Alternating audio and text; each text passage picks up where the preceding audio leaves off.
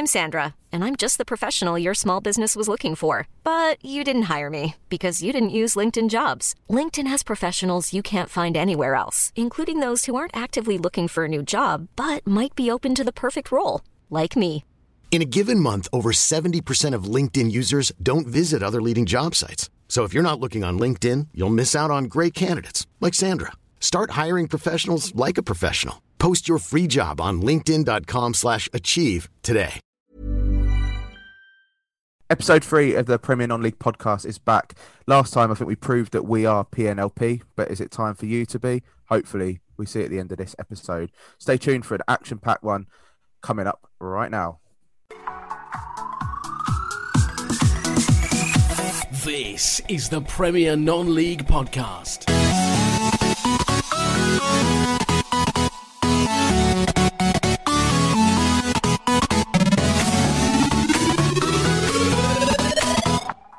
Yeah, we're back tonight on the line. We've got Peter Vale, who's my commenta- co-commentator and podcast uh, writer for Worthing FC. Trevor Nell, another local Worthing fan and football writer. Iain Budgeon, and we're also joined by Chris from the Mariners podcast, who's taken over Ronnie's position as the Northern correspondent. So, did you have a little wrestle for that title? Because I think he was quite pleased after we named it that last time. Not quite. Everything we do is friendly. We'll have a little friendly WWE wrestling match or something fake like that. But anyway, chaps, how have we been this last couple of weeks? Uh, feedback from that first episode, really enjoyed it, and I think to have um, Ashley Williams on, one of sort of Wales' captain, and such a you know really good person of the game, it was really good start, and the feedback I've had has been fantastic. Has anyone commented for you guys? I've had a, a couple of uh, fans locally who have uh, had the listen, who I've sent the links to, and yeah, it went down really well. I said I really enjoyed it and it flowed. So let's let's keep it going. I think yeah, the, um, I've had a few, a, a couple of my friends obviously that are going to listen because they know that you know it's something I'm involved in and that, and um, thought it flowed quite quite nicely. We had some some, some good banter between everyone, you know, some differentiating topics, and um, I think as well from from our point of view, the reach we had on Facebook where we've not, you know, put out really strongly, you know, what we've done and everything was, was, was very good for the first go. And, you know, we can only get better and strive to be stronger.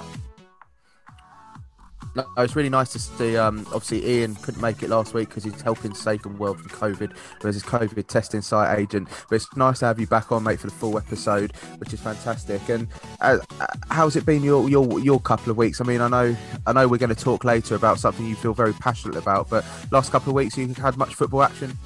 Um, well, due to due to my working commitments, I've seen uh, zero uh, zero minutes of live football, which has been a bit of a shame. Um, and dare I say, actually, due to all of that, feeling a little bit disconnected from, from certain aspects of the game, which we will uh, will no doubt cover later on. Can I just say, James? Um, Yeah. Johnny's obviously not with us tonight as he's watching um, Horsham and um, Carshalton as we uh, as we record. Um, he's just sent us a little video into our WhatsApp group and he's just shaking his head. I know the last we heard, Pete, they were tuning out, weren't they? Any, any update on that? I really. I mean, it's Horsham. It's the A24 derby. It's like, do we? We haven't got Bognor on the podcast anymore, so we just got to make Horsham our sort of rivals now and a little bit of friendly banter. But maybe you should get a, uh, a South, uh, a North Shields on, Chris, and then you could have the sort of fight fighter between you two as well, like a correspondent from Think- North Shields. I think it would get a little bit heated. that would be difficult. But Chris, how's your um South Shields? What's what's the latest there? How how you been last couple of weeks performing wise? Doing well? Um, okay, up and down. Um, uh, oh, where do we start? A mixture of wins, draw, draws, and def- and a defeat. Um, we had uh, uh, uh, a win in the FA Cup. We're through to the third qualifying round of the FA Cup, and we play Southport uh, tomorrow Nice. evening, which is Tuesday evening, and um, that was a, a, a, a win at uh, Ashton United, having drawn with them in the league fixture just three days before. We played Radcliffe uh, last Tuesday at home and suffered a, um, a defeat, which obviously wasn't ideal. Uh, performance was hit and miss. But on Saturday, we went down to Bamber Bridge, which is, uh, for those of you who don't know, it's just near Preston. Um, and we put on a pretty decent performance, got a 3 1 win out of it. Hat trick for Jason Gilchrist. So, um, so a mixed bag. On the whole, not bad. Not Are bad at all. Are you happy with the start to your season personally? No, not, not particularly. Um, I would expect a little bit more. Obviously, you, you can't look for perfection, but uh, we. Sh- I don't want to. Ronnie and I were commentating on the live stream um, on Tuesday night when we lost to Radcliffe. We we were accused of being disrespectful to Radcliffe. Um, so I don't want to sound disrespectful, but South Shields have a big budget. There's, there's no there's no hiding behind that. They're more or less a full time club, and to lose three one at home on a Tuesday night to a team that were bottom of the league at that stage, uh, you know, wasn't great.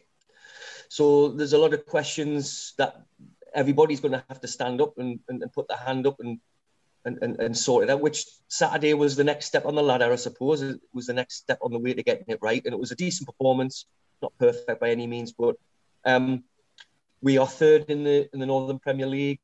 Um, well, clearly a long way to go, but um, I, I would say I'm 75% happy. No, that's good to it's good to hear. I mean, it's interesting you say that about the um, Radcliffe not happy about the commentary because myself, uh, Peter runs the Worthing commentary service Yeah. Triple Yell, um, and I've been on quite a lot of times. And I, when I'm on, I'm always the one that seems to be shouting against the other team. But we kind of go out and say, look, we are a Worthing commentary service. You know, if the other clubs promote it, you know, you're doing it on behalf of South Shield. You're not doing it for the other side. So yeah, of course, you're going to be biased towards your own Well, team because that's what it is. Yeah, well, it wasn't a, a biased in terms of commentary. What we'd said after the game, you know, Radcliffe's players were celebrating quite vociferously. You could hear them from the changing rooms across the other side of the ground, and they were celebrating as if they'd won a cup final. Now, I'd said something along those lines, and somebody who was watching the stream clearly took uh, offence at that and sent a message up to one of the Radcliffe directors, who then came round to the gantry where we commentate from started shouting his mouth off, saying totally disrespectful.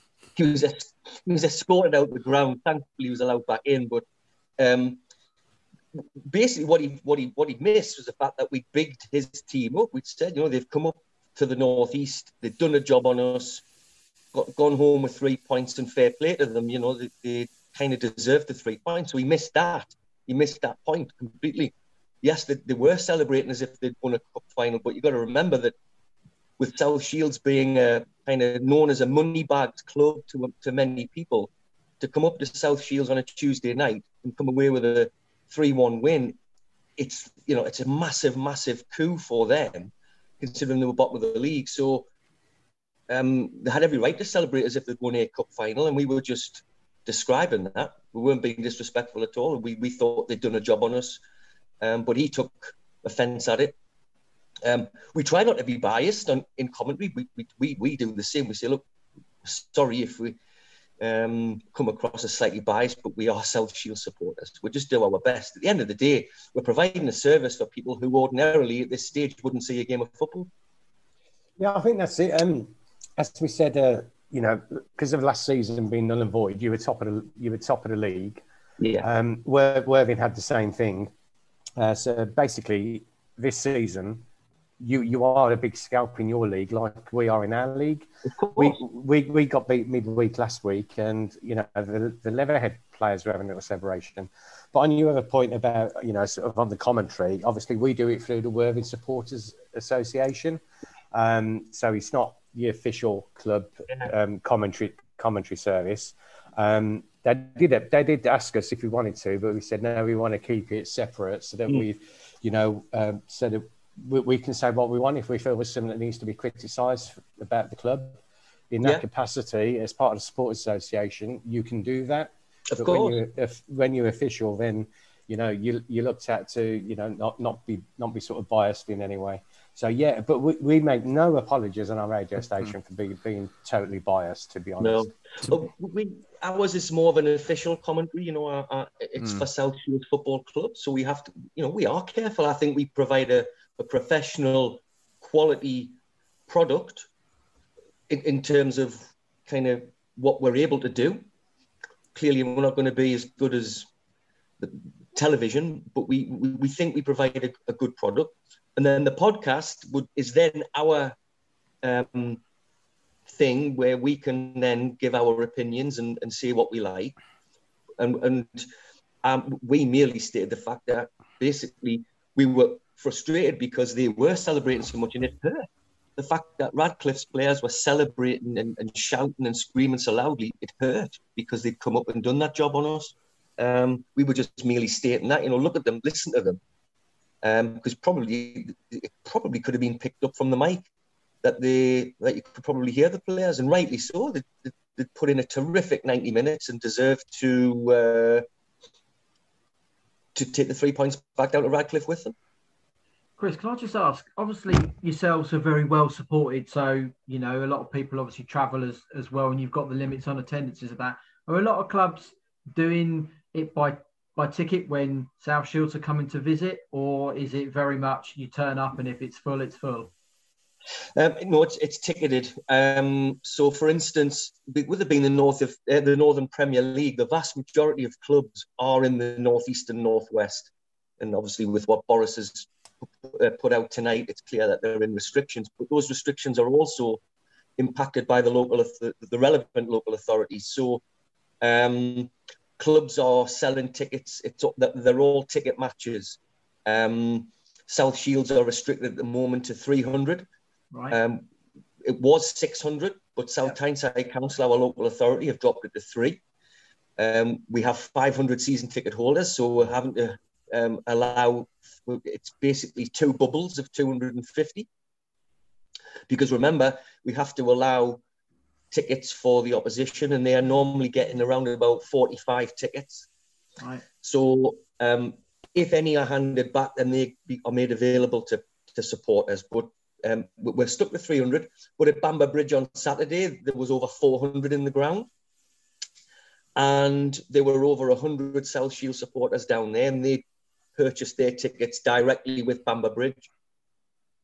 It says there was 450 the attendance on Saturday. Yeah. Is that is, is that Bamber Bridge limiting their attendance as well, or? I've no idea because the the um, the actual um, numbers allowed in the ground is 30% of your minimum ground grading, which um, is 600 for. So for Northern Premier League, the, the, minimum ground grade is 1800 and whatever. So 30% equates to 600. So I guess they, their local authority might have capped it, but I guess that was a, that was there was 450 people that, that probably they did say it was a sellout. So I'm assuming that that was a, a local authority thing as well. And, and from down where we are, we see the, the cases are rising northwest, northeast. Do you feel any less safe being in the game than you did back in absolutely February or March last year?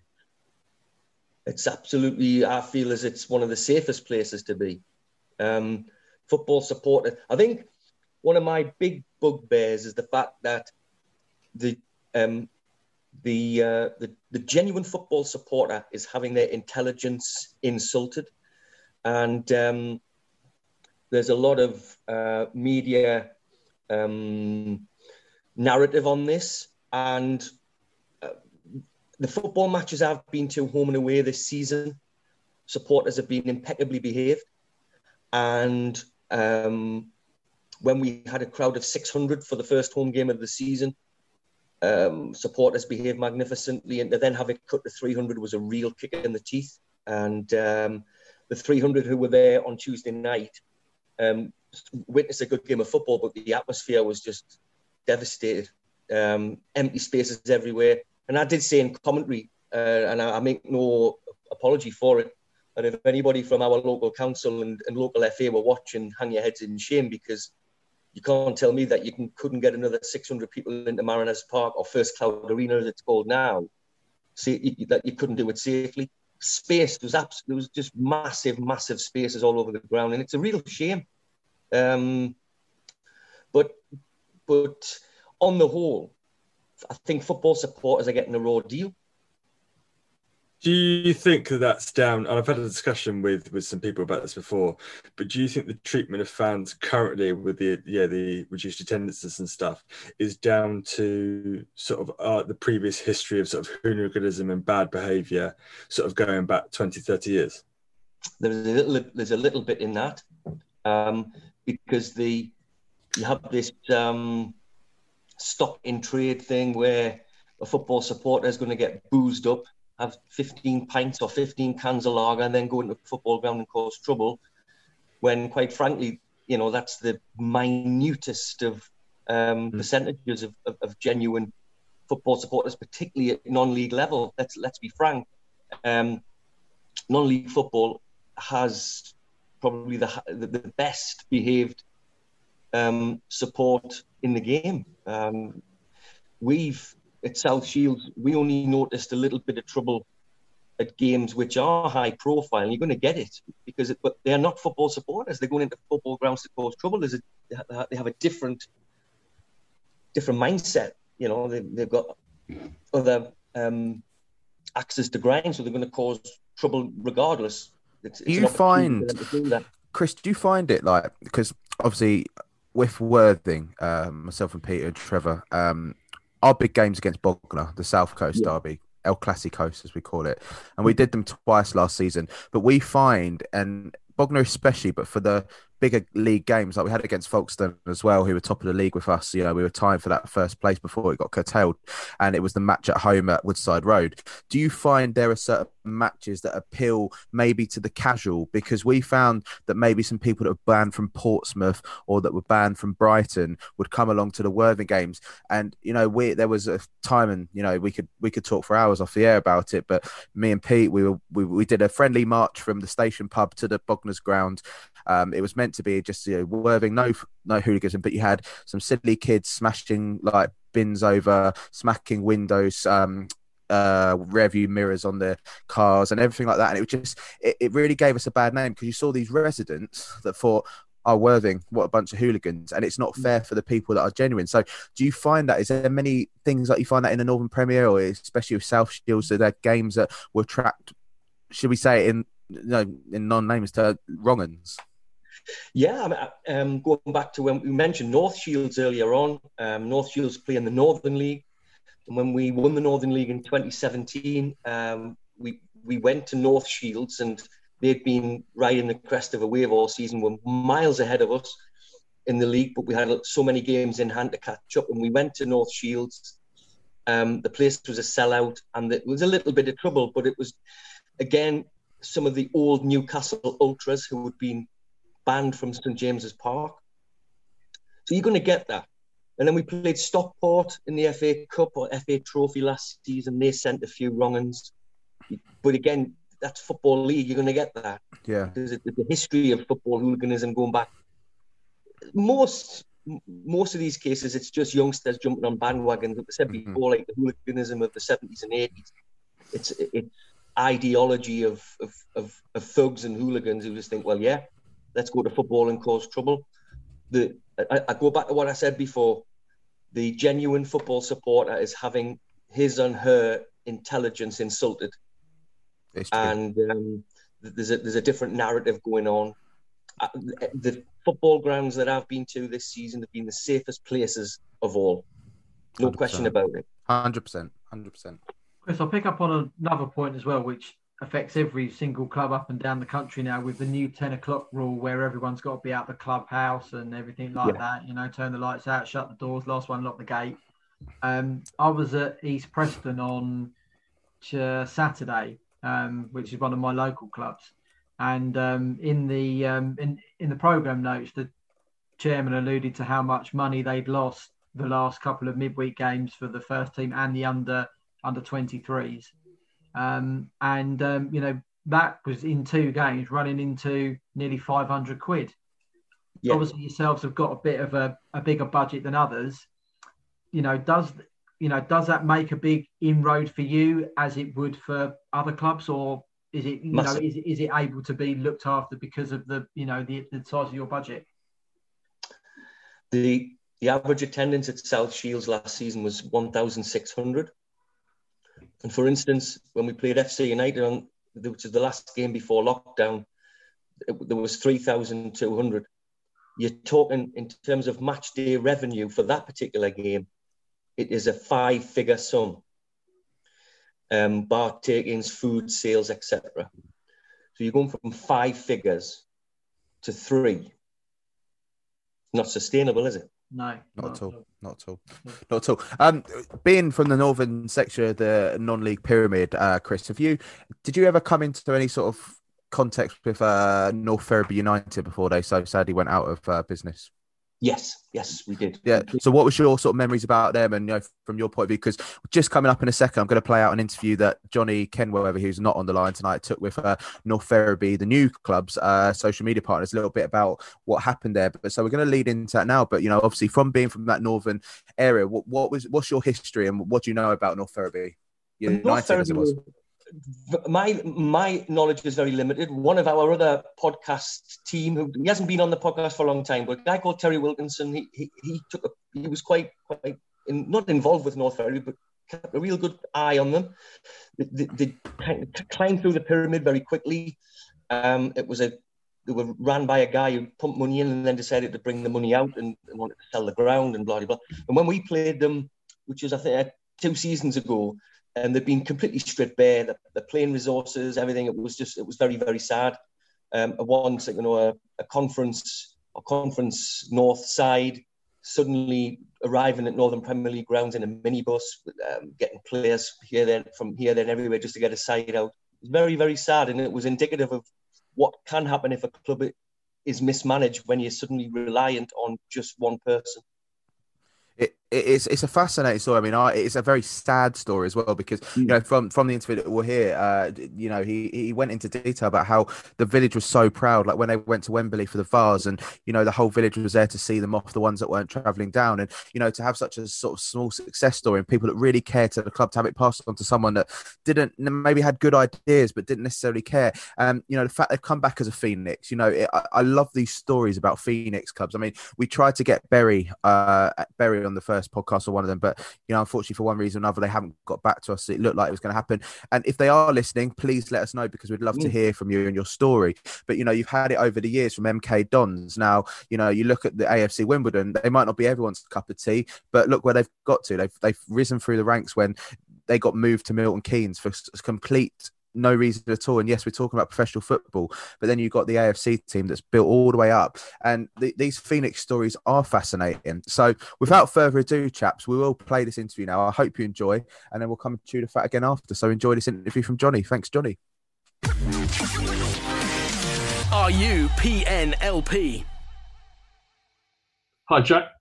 Thank you very much uh, for joining us today on the PNLP, the Premier Non-League podcast. Do you want to give yourself a little bit of an introduction as to who you are, what you do, club you represent? My name is Jack Salt. I am the uh, social media op- officer for uh, North Ferriby Football Club. First, how are you getting on this season? Uh, yeah, we've uh, we've only played how many games have we had? Four, four so far. Yeah, I believe it's four. God, I can't even remember the own team. Uh, yeah, it's four games so far. Um, we've done quite well so far. We're fourth in the table. We've uh, we've had a fairly good start. Ten points from five games. Uh, five games it is actually because I, have worked it out. You see, ten points from five games. So we're, we're relatively happy to be honest. We've uh, we've had a couple of good wins. We had a good win on Saturday, 3 0 at home over Dronfield. And uh, it was a good win on Tuesday night, 3 2 away at Glasshoughton.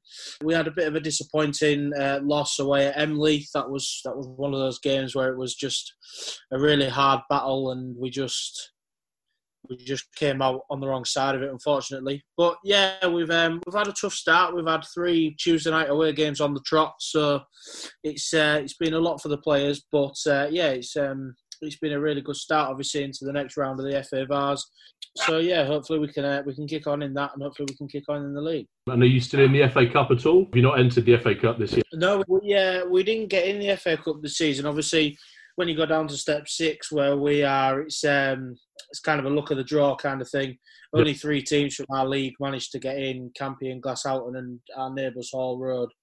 Um, they all they all got knocked out in the first round. So yeah, we're not quite in the FA Cup, but we're uh, we're giving the FA Vase a good go. Yeah, and from what I understood, uh, they're, they're going to try and make the FA Vase this year a little bit more exciting in terms of some of the prize money that you can win in that. So, to be honest, it's probably Yeah. much of a loss. So, The, the the biggest thing for any club from any of these cups is the financial aspect, and to uh, to get to get a little bit of financial backing off the back of it is uh, is really good. So a good cup run is uh, is really important to us. Yeah, absolutely. And what are the expectations for the season? Are you looking to get promoted or just to consolidate at the minute? I with with the strength of the squad, the the motivation has got to be to get promoted. I mean, we've got players who have been playing in the Northern Premier League, Northern Premier League Division One. Uh, we've got a team who are really, really good. We've got a good group of lads. Uh, we're really solid all over the park. And yeah, the uh, the hope is promotion this year. Obviously, four go up from the division, so it's uh, it's kind of the best chance to do it as well. So yeah, the aim is promotion. Winning the league would be nice, but it's not important as long as we finish in that top four. I don't really think anybody cares, to be honest. But yeah, that's uh, that's the hopes and uh, that's the aims. Oh well, uh, hopefully, uh, hopefully you do get promoted. Um, so what I wanted to sort of the reason why I wanted to get North Ferriby on Premier Non-League podcast is just to discuss, obviously, the last couple of years or so of, of North Ferriby and some of the disappointments that you've had, and obviously now with the positives of the Phoenix Club sort of being resurrected. It was obviously very sort of publicised a couple of years ago that you were being wound up for, I think it was seven thousand six hundred forty-five pounds and twenty-five p to be exact, and I mean that sort of sum of money seems relatively insignificant considering the money in the game. So was there any more to the debts at all? I mean, what was what was your point of view on it? I can tell you now it was more than that, but I won't. I won't go into detail. But yeah, it was. Uh, it was a lot more than that. There was. Uh, there was debts with many companies. It wasn't just the one that was brought up there. But yeah, it's. Um, it all just transcended into a bit of a. Hmm, how do I put it in a better way? It was a farce, basically. Debts weren't getting paid off, bills weren't getting paid, so uh, the ground wasn't being looked after. So it was. Uh, it was clear that it was. Um, it was just going to be wound up. Obviously, we had uh, we had Jamie Waltham and Carl Chadwick in, who had good visions for the club, granted, but unfortunately just weren't able to um, weren't able to put any of them into practice. And I just think it was a, a mistake waiting to happen, and obviously it happened. I know these uh, these were former players, correct? Yeah, yeah, yeah. Uh, yeah Jamie, Jamie was a former player of ours uh, a while ago. Um, and yeah, Jamie's obviously taken over at like Hull United. He's he was at East Hull, but he's uh, he's just resigned as chairman from there. So he's uh, he's been around in local football, and to be fair to the man, he tried, but just some of some of what he was um, trying to put it in place was was pretty farcical, to be honest. And obviously, it, t- it turned into a massive debate when he wanted to start putting caravans on the pitch. So, but yeah, there was there was there was a lot more to what um, to what got publicised. But like we say now, we're on the back of that. We've got the Phoenix Club going, uh, and we're looking forward and not behind. Yeah, no, absolutely. And uh, obviously, some of the competitions that you were in at the time, you're in the National League, you were in the final of the Cup as well. Um, and did you win the Cup, I think, as well? Yeah, we, we yeah we won the FA Trophy in 2015. Yeah. I mean, and it's, it's quite a fall from grace, really. Uh, in, in regards to the money, I mean, you, you're in a position there in the National League where obviously the, the money that you're bringing in is probably higher than it's ever been before. Was there any sort of leakage in the club at all, or I just it, it's it's a weird one because there was no up until the point where Les left, there was always communication within fans, and that's why we were sustainable really well in the Conference North. But when Les left and uh, and the Forsters took charge, it um it kind of got a bit difficult. There was no real communication. The money seemed to seemed to dry up because in that National League we we were punching well above our weight. But overall in the National League, it was a it was a really really fantastic season. We surprised many many teams in that year. I mean, one one in particular going all the way to Forest Green and winning at Forest Green, Yeah. just as uh, I think it was when we were relegated actually. But yeah, just some some results like that, going to York and winning and stuff like that. It's um, it was a weird year because obviously there was no, there was next to no money being pumped into the squad. the attendances weren't really going up. They were a tiny bit, but not nothing major, nothing major enough to bring in enough money that we needed. And it sort of it was just inevitable that we were a going to get relegated and b from that point probably crippled us to be honest. Yeah, yeah, fair enough. And in terms of sort of the passion that you've got, I mean, a village team in the National League is pretty incredible. I think I read it's three and a half thousand inhabitants or something in North Ferriby. Yeah. What does the club mean to the village? I think the club's massive for the village. I mean, it's putting a small village on the outskirts of Hull massively on the map. I mean, we uh, we were the pride of that village, and we saw when um, when we left for Wembley the amount of people that turned out from the village, from the school especially, uh, at the top of the street and uh, and yeah, it was fantastic. We we've had a couple of complaints. Where there's a football club, there's many cars, and where there's many cars, there's not much parking. So uh, we've had a, we've had a few complaints from uh, from residents, but overall the feedback is good. Um, I I think we the residents like us, and uh, the residents are happy that they've got a club in their village. But to be honest, I'd probably say mo- most of the attendees probably come from outside the village. But like you say, when we uh, when we was in the conference, a, a, village team in the conference is, is just quite ridiculous, really. And we we sort of had to take a step back and say, "Wow, what have we actually achieved here?" So uh, so yeah, it was um, it was really good. It was really good to put ourselves on the map, and obviously we actually we actually turned into a, a good little village side instead of just a small team on the outskirts of Hull. Yeah, no, absolutely. And I suppose you probably have uh, the majority of Hull City fans as well, probably cheering you on um, yeah. when when they're playing away potentially. So. Yeah, absolutely. Yeah, that's a, that's a massive thing for us when when City are away and uh, when we're at home. We uh, we often see a bit of an influx in attendances, but it, it's not just that. To be honest, we've got at the minute now we've probably got a good core fan base of probably about 300 fans. Obviously, we can only have 300 in the ground at the minute with with COVID and whatnot. But if if we weren't allowed, if COVID wasn't here, I mean, last year we had an uh, an average attendance of about 372, I think it was. So we've got a we've got a very strong core of fans, and we did have that within North Ferriby United as well, which was nice. But yeah, the uh, the village are very supportive, and they're very happy for us to be there. So now with the Phoenix Club, what's different? Have you put plans in place to ensure that uh, what happened doesn't happen again? I think yes. To to put a simple answer, but Les is now Les has come back. Les is a lot more chairman savvy. I mean, he's done this for getting on for 25, 30 years. He knows exactly what he's doing. Unless Les leaves, I'll be very doubtful that it'd, uh, it'd happen again.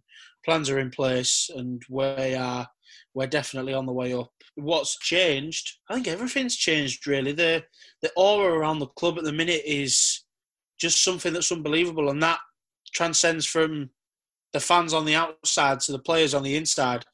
The the players, even the ones we've brought in, it's such a tight knit squad. Everybody likes each other. Everybody gets on well with each other, and we're one of those sides where it's such a community club. I mean, we're we're a non-profit organisation. We uh, we don't take any profit from anything, but I think the best part about it is there's such a buzz around the village, around the fans, and around the players. I mean, we've we've got players that have been turning down offers from three, four leagues higher to stay with us. That's how that's how tight knit of a community it is, and uh, it's uh, it's really really uh, I'm really really proud to be a part of it, and we uh, we're only going to go up. Let's put it that way. Yeah, and I suppose Les probably uh, we have a trust issue if he looks to pass on the uh, the club again in the future. He'll probably think twice about it. Yeah, I, uh, I can't see that happening until uh, until the day dies. But yeah, Les is Les both Les and Jill, Jill Les's wife. They're both amazing. They care about the club so much. There there aren't two bigger supporters of football in North Ferriby than they are. And obviously, it's it sounds quite corny to say, but without them we wouldn't be sat here having this conversation right now. So it's uh, it's all down to Les and it's all down to the volunteers that give their time to go and help for the club. I mean, we've got we've got a core of about 10, 20 volunteers that keep the club going. Uh, obviously, the, from the groundsman to to myself doing all the social media, and everybody like that. We've got volu- we've got voluntary people all over the place, uh, and I think that's what's that's what makes the club so special. That's what makes it kind of different to what North Ferriby United was. There's a lot more of a club, football club feel to it. There's more of a family feel to it. Let's put it that way. Well, I think the further down the football pyramid you go, the more that rings true. I mean, I I work with uh, with Horsham Football Club, which is step three, um, and we still have that community feel. Obviously, so many volunteers just trying to help out the the club wherever they possibly can, always Yeah, yeah. your hand. And I think the further up the pyramid you go, the um, the less of that you see. So it's good to see that continue. I saw the crowdfunding page for, for I think about forty-two thousand pounds worth of renovations. You mentioned that the ground was in a state of disrepair when you were going down before North Ferriby FC was was created. Is that all sorted now? Is the ground renovations all done? The ground is probably better than it, than it has ever been and probably will ever be. The amount of work that to start Les has put in, I mean, Les is. He's not going to like me for saying this, but he's getting on and he's doing 15, 16 hour days down at the club. It's just ridiculous. But not just Les going right down through all the volunteers, helping out with painting and stuff like that. And there's always going to be little jobs that need doing, but the money we raised through the crowdfunders and stuff like that, that's all helped towards improving the ground. Obviously, we've had to implement loads of uh, COVID regulations and safety measures. So we've been working hard to get those right. Uh, we've just received a grant from um, coming down from the Premier League for £2,000 uh, from the Matchday Support Fund, which helps us with making sure the ground is COVID compliant, which it is uh, already. Les has done a, a stellar job at making sure that the ground's ready uh, and, and is as safe as possible for everybody. Because obviously we're in one of those positions now where we're the lucky ones. We're the ones who are allowed fans in.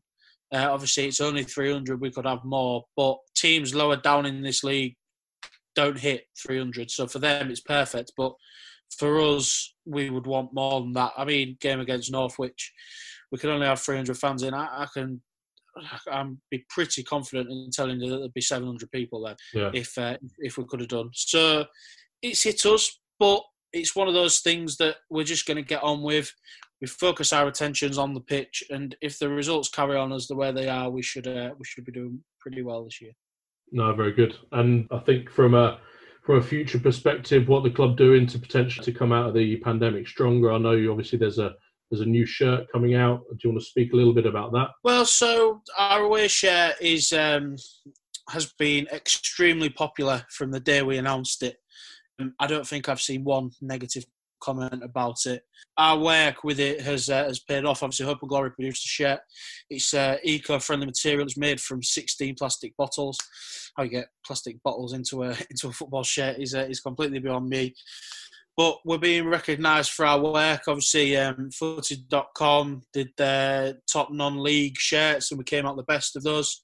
Uh, and they've also just done their top 100 in the world, and we came 20th in that. So for Little North Ferriby in the Northern Counties East League Division One to be 20th in the world for shirt, for football shirts, only to be beaten by three English clubs, one of those being Man City, is uh, is pretty pretty extraordinary. And uh, the National Football Museum in Manchester have uh, uh, putting on a new exhibition of their top 25 shirts for this year, and we've we've been included in that as well. So our away shirt is going to be uh, on show at the National Football Museum, which again for a club of our size is just ridiculous. I mean, the um, the response we've had from it and the orders we've had from it are ridiculous. But I think what sets the shirt alight more than anything is the price of it. So all of these, all of these shirts, like I've, I've said them already, Man City shirt, you're paying sixty pound for the football shirt. Ours is twenty seven pound fifty. Wow. It, it's just, it doesn't compare. And obviously to have the twentieth best shirt in the world according to them, and our orders have uh, have gone up massively. And yeah, I'll uh, I'll give big raps to Jill, the chairman's wife, for choosing it. No, that's uh, that's absolutely incredible. Twenty seven pound fifty for a football club shirt. These unheard of. May, may, maybe that'll teach you to put your prices up next year to uh, to make sure you bring in a little bit more money. As not us, mate, we'll be there and we'll uh, we'll stick with that. I think. No, well, I'd, I'd like to thank you very much for coming on today. It's been uh, it's been a pleasure talking to you. Thank you very much. I uh, I really appreciate it. The club really appreciates it. So yeah, cheers. The Premier Non-League Podcast. Johnny, uh, thank you very much for that fantastic uh, interview there about North Ferriby. Obviously, Chris said he had experience in North Ferriby United before. Hopes for the future? Could you think? Hope you'd be playing them again one year, hopefully in the you know National North, if not the National League. Hopefully, but you know my worry is that um, you, they must learn from any mistakes before. Um, if you if you suddenly if you start relying on big investment um, you're going to come a cropper again. So hopefully they'll have learned from those mistakes and make sure that the, the club remains uh, hopefully a, a, a focused on its on its fans to, to kind of look after it and um, and remain patrons of a of a good club. They've got you know they've proved they can be a good club before. It can be a good club again, but it's they have to look after themselves hundred percent. Um, I will catch up with them later on in the season throughout. Uh, if we get a season ending, if we we get at the moment, it'll probably be uh, February twenty twenty two or something by the time the season ends. The way it's going in this country. However, talking about you know what's going on in this country right now. Um, this week uh, it was announced by, let's just say, uh, certain uh sports television channels that they are going to be introducing a pay per view uh, for professional league and elite sports of a fourteen ninety five charge to watch your team every game, no matter the three o'clock, whatever. Now, Worthing tweeted this weekend um, fourteen ninety five can get you into the ground and can get you a pint. You can be sitting there watching football. It might not be the same superstars and a quality standard up there, but you're going to have a non league, and this is what we're all about here. Um, one of us on this line right now, I've been winding him up all day and telling him to bottle it, and I'm coiling his string right now. I'm going to pass over to Iain because I know obviously Iain being mainly Brighton and Hove supporter, um, so outside that top six of those elite like big big clubs in the Premier League, which more to talk about about that in the in, in coming up, but. Iain, over to you, mate. Like you know, I know you've been talking in our WhatsApp group about this quite a lot this week. Yeah, I mean, as as I alluded to at the start, like genuinely, like feeling pretty disenfranchised with elite football as a result of some of the announcements this week. You know, that 1495 is effectively a tax on supporters of smaller teams. So a team like yeah, Brighton and Brighton and Hove, for me in the first three weeks of that pay per view is going to cost me an additional thirty pound tax on top of the Sky and BT subscriptions. This is the point for me where, as as um, was alluded to again earlier, it's that tipping point about what we want football to be and how we're going to take control and ownership of. And I think it's an ample opportunity for non league teams to really promote and push themselves and say, well, actually, you as supporters are being unfairly treated. You can get a, a similar, if not, you know, if not the same quality product, but you're going to feel closer and more connected to those to those players and to the club and to your community you know, I'm an I'm an advocate of I'm a, I'm a very big pro advocate of opening up the 3 p.m. kickoffs to broadcasters because again, I think that the the 12:30 and the 5:30 and the, the Sunday fixtures again favour top six bias. And I think that in terms for for teams, big and small, to enhance and grow their fan bases, people across the country need to have access to watch those teams which is why kind of part of what I think on top again, this is something that maybe some non-league clubs have explored, is that the technology is there whereby non-league teams could in theory, especially with lockdown happening as it is with the restricted in fan bases and stuff, have some kind of live live streaming system in play where fans who can't make it to the game can watch the game. Southampton, Southampton ladies are about to start streaming on YouTube. They have the infrastructure. The budget for that is incredibly small. The uptake, I think, for non-league teams could be big if it's promoted right. And we're not talking just like you know, like a tweet out. Because let's be honest here, the the reach of those tweets from those clubs are inherently small compared to the reach elsewhere. It needs to be a proper promotional push from the leagues and the clubs in order to gather interest and properly make a stand against sort of elite football. Well, that's the thing. Like uh, Chris, you you can probably you're the best person here to speak to because South Shields have been doing a streaming service. I'm correct. Yes, we started pre-season, um, and we've gradually been improving it and improving it. And the feedback we get is pretty good. Yeah, there was teething problems. It's all dependent on internet um, signals and power supplies and things. Uh, but just touching on what was said there, um, one of our pre-season games was a Friday night, and we had um, over a thousand people watching the stream. Mm-hmm. Now, during the season, um, numbers are nowhere near that because obviously people have been in the ground. Um, I do think some people are kind of switched off from football because of what's going on in the world. Um, football isn't as important as life as some people might, you know, some people say. But in in general, the numbers are really good. We think we provide a very good product, um, and it gives people the opportunity to watch a game that they ordinarily wouldn't have seen because of the restrictions on attendances. Whether that's continued once restrictions are lifted, who knows? Um, but certainly, this is an opportunity. I, am I'm, I'm, I'm fully of the opinion that this is an opportunity like no other for non league football to really get a grasp of, of, of, of things and, and, and build something here. I think the groundswell of opinion throughout the country is that grassroots football, non-league football, is getting a bloody raw deal, um, to, to hmm. put it mildly, and the greed of the of the top levels is becoming more and more apparent. Um, it's going to switch people off that. I've, I've no doubt about it. And and I think it, it, it's only t- clubs really have an opportunity streaming, like you just said there, you know, the actual costs involved are not massive. Um, South Shields have invested some money, but not massive, massive amounts. Southampton ladies, you know, going to do it on YouTube.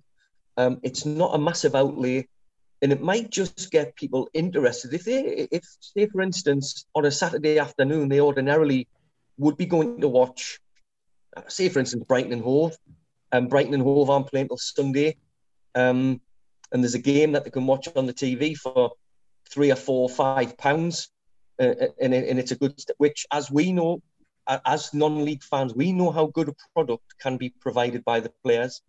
It's good football. Um, it's an opportunity to really um, expand the non-league game. I, have no doubt about it. I think the the only issue I've got with it, the streaming fantastic at the moment, obviously because people can't get into grounds, people are not happy, not sorry, maybe happy is not quite the right word, don't feel they're safe in going to games. Mm. When we get back into stadiums, we don't want those people watching a stream on the TV spending a fiver. We want those people going into the ground, spending a tenner to get in, spending another few quid on food and another few quid on a pint after the game. If we're only looking short term at just getting involved in the in watching a stream at the moment, they'll keep doing that even when people are allowed back into games. So I think the emphasis has got to be getting people into the stadiums, not watching a stream at the moment because they will carry on doing that. Yeah, I think. I- I, sorry, I think an interest. Sorry. Go on, Iain. Go on. Um, I, sorry, interesting side note to this. You, you, mentioned about fans streaming versus not coming into the games. Now, I realise that it's a, a that's an extreme example of a successful non-league club. But you look at hashtag United as an example, which is obviously polarising within non-league sphere. Their FA Cup game had 25,000 people watching the live stream on BBC, and they had fans in the stadium the point being is it's not about one or the other it's about finding ways to engage fans with broader appeal. So there you're still capturing the people that want to come because you're putting out and generating generally genuinely interesting content that kind of extends beyond football but it's obviously football centric uh, be that community focused or, or however you want to do it. So you get you get kind of a balance of both. And because the club has to grow, you can't just sit as a you. You have to obviously be bedded in your community, but at the same time, you have to look beyond that and think about, you know, much like the the larger clubs, think about your revenue streams and ways to grow and expand and keep people excited and interested in your club. Yeah, that's absolutely right. My feeling on this is that, from a South Shields perspective, once restrictions are lifted and the there are no restrictions on attendance, and South Shields can start getting back to up towards 2,000 people in the ground again, then the streaming will stop. Um, this is purely while people can't get in. Mm. Um, the, the, I think the opportunity is to prove how good the football is by making it available to people for, to, to the ordinary you know Joe public to, to, to watch at home or, or wherever um, see how good the product is and think yeah, I think I'll go to that when it's open again. I think I'll have a, you know, for me, non-league football got me interested in football again. I'm a Sunderland supporter by by history, um, and I was switched off from football completely. I walked away from the game. I'd had enough, and South Shields got me interested again. And it's through that that you talk about the community aspect of it. We want people to come into the ground, pay ten quid to get in. We want them to buy a program. We want them to buy a pie and a pint, uh, and and and the way to do that at the moment, because there's only one way to do it, because we can't allow too many fans in, is to it, it, the streaming is the way. And if people are aware of this and they know they're only going to pay, they're going to pay no more than five pounds or whatever. I'm sure there'll, there'll be more uptake than that on the fifth than the 15 pounds to watch a Premier League product, which quite frankly at the moment the standard isn't great. Uh, that last weekend of results can just uh, verify that completely with those big teams losing. Question for both of you, Iain and Iain, Iain and Chris. We've got the people watching the stream, which is great. We're now allowed no restrictions, people back into the stadium. For each of you, how would you get that person from the armchair through the turnstile? What are you going to do to offer them that product that they've obviously been seeing there, but you want them in there to spend more than mm-hmm. just that fiver they had streaming? How are you going to do it? I, will go first with this. Um, I would imagine that it wouldn't be a case of an overnight decision where suddenly fans are allowed in. Yeah. Um, you would normally, mm. after all of this is over, whenever that might be, um, I guess um, it would be a case of, well, in a couple of weeks' time, you know, the restrictions are going to be lifted. Um, the streaming service is going to come to an end. Please, um, if you've enjoyed what you've seen on these live streams, come and come and experience it firsthand in person. We're sure you'll have a great day. You'll be more be made to feel more than welcome and become part of the community. That's all you can do, as far as I'm concerned, because you can't because this, the, the streaming itself. Once you've got fans back in who want to come into the ground, it's pointless streaming to 40 people. It's mm. not cost effective. Yeah, I mean, I would extend on that slightly. I think the probably let's say that the the primary focus of the streaming is say either the hardcore and then by turn sort of children or young adults mm-hmm. and those are the people that you want to capture yeah. from like a branding perspective that is i suppose in some way finding a way to connect with them be that player interaction or whatever but i think by extension you either have sort of a reduced price for a certain age bracket or some kind of discount or hashtag in some way that gets them to feel included and engaged with the club from from a distance. And then when they come into the club there's something to relate you know they're walking around and they see someone of a comparable age group and maybe they've interacted with them on social media with regards to the game. Because obviously on the live stream on sort of youtube and stuff you do have the comment section. So there is that kind of there is a potential there say to develop a community aspect and those people could eventually sort of you know meet in person. I think yeah. we've all just seen that. Yeah, go for Chris. Before we finish this bit, um, South Shields are already very much ahead of the game when it comes to community stuff. We've been going into schools for two years. Players and coaches have been going into schools for two years, and when they've been making those visits to schools, the year group gets free tickets for the following Saturday's home game. Brilliant. Um, so we, the, we bring the kids in into the ground that way. The parents get a free ticket as well, and then of course each age group footballer. So it, South Shields Football Club has its own age group teams from under six or seven, and a lot of those kids automatically get a, a season ticket. So um, it's I'm sure that it'll. I'm, I'm sure that, that when, when this is over, non-league will see an influx in new fans. I'm, I'm convinced of it. Well, that, I mean, that's that's amazing. That's what a lot of professional clubs do. So you're you're sowing those seeds for the foundations for the future yeah. of South Shields, and you know, obviously, the club want to go places. I mean, we've talked. Pete and I, obviously, doing the Rebel Yell stuff. We've talked about. We haven't talked about doing a stream, but we've sort of said, would it be worth it? Because you know, when we do the commentary, obviously, we have wouldn't you agree, Pete? We have more people listening if we're away from home than we would at home because of the fan base. But for certain clubs, I don't think the streaming would work just as of yet. But obviously, for you guys at South Shields, it's got that you've got such a big fan base. Um, Pete, what, what what do you think? Like, do you think it would work on a club like Worthing, even Iain at Horsham? I don't think we're at the levels where a streaming service, even at a low cost. I mean, we do the, the Rebel Yell, we use Mixlr, which is the service Yeah. to do it, and we do the monthly podcast like you do on the Mariners, and that brings listeners in. But right now, I think that's that's the engagement level that works for Worthing, and I guess it depends on certain clubs. Um, Pete, would you say?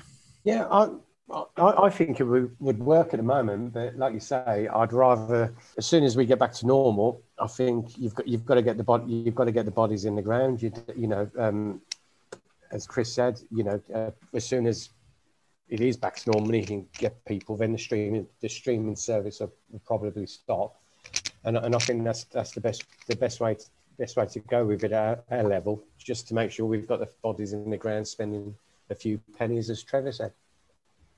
Sorry, side note to that, that say Horsham do stick up highlights on their YouTube channel. Yeah, yeah, So, I mean, they definitely are recording the games, yeah. but it's the availability of that. So I believe it was the Enfield game was the last game that was up uh, for for Horsham, but that that was that was on Tuesday.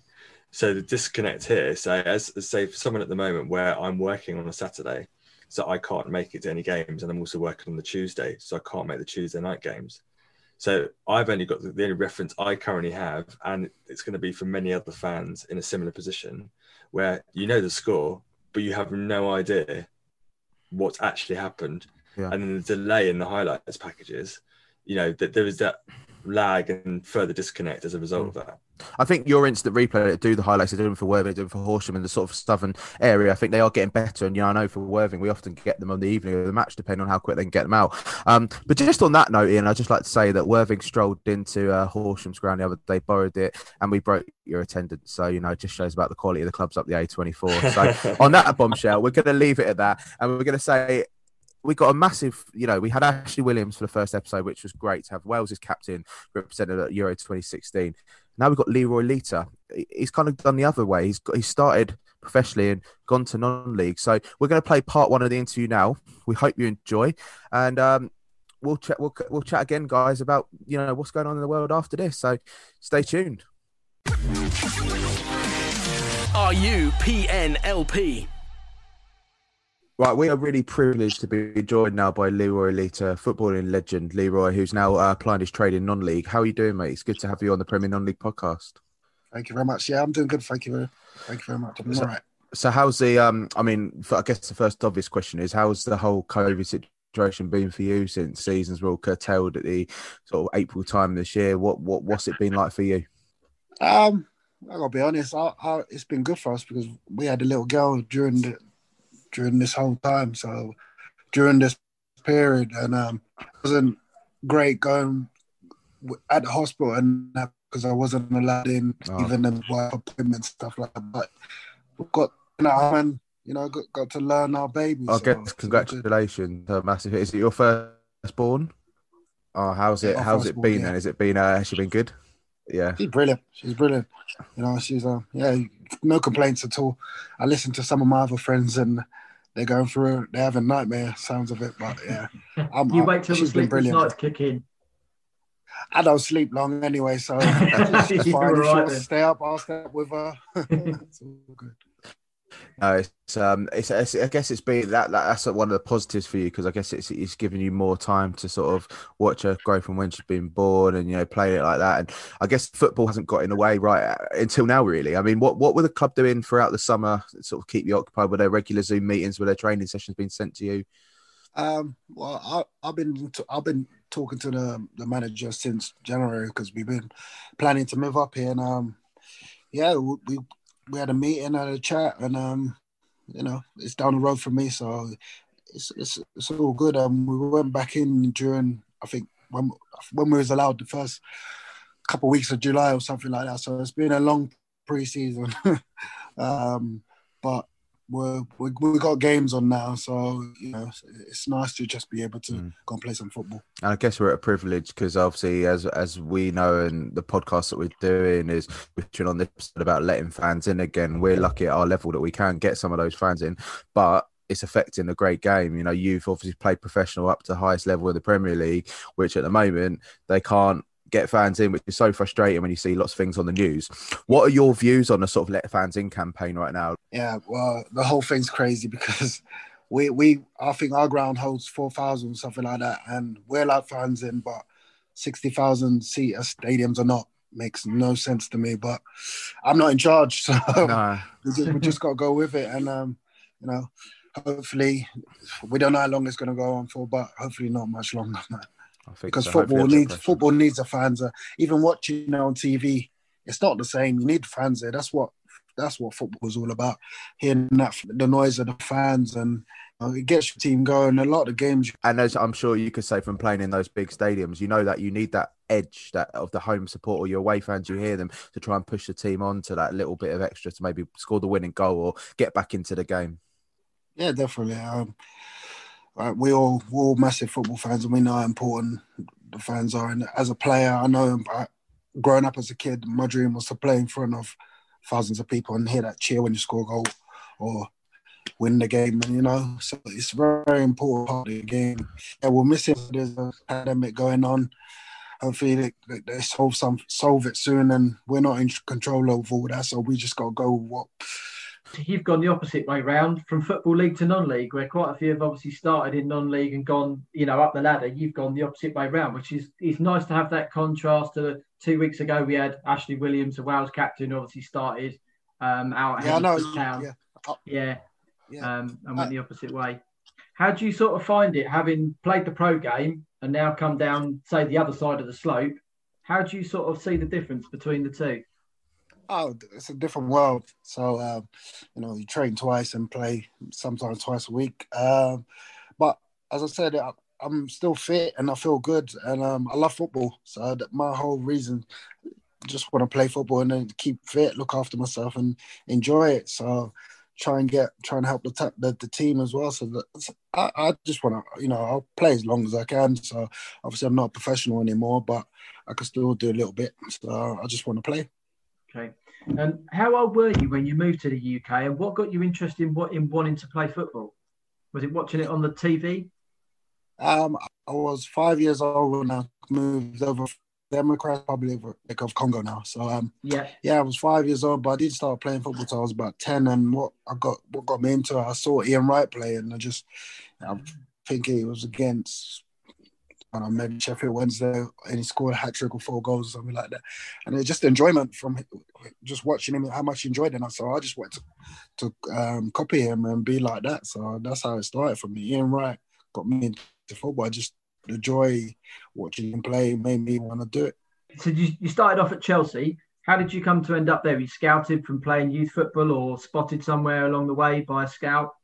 Yeah, I was playing for my local side um, where I lived in Margate when I was around that, uh, I think 12 years old, something like that. And Okay. um, I played, we- won. I was playing for Margate and um, we won 6 0 and I scored three and set up three.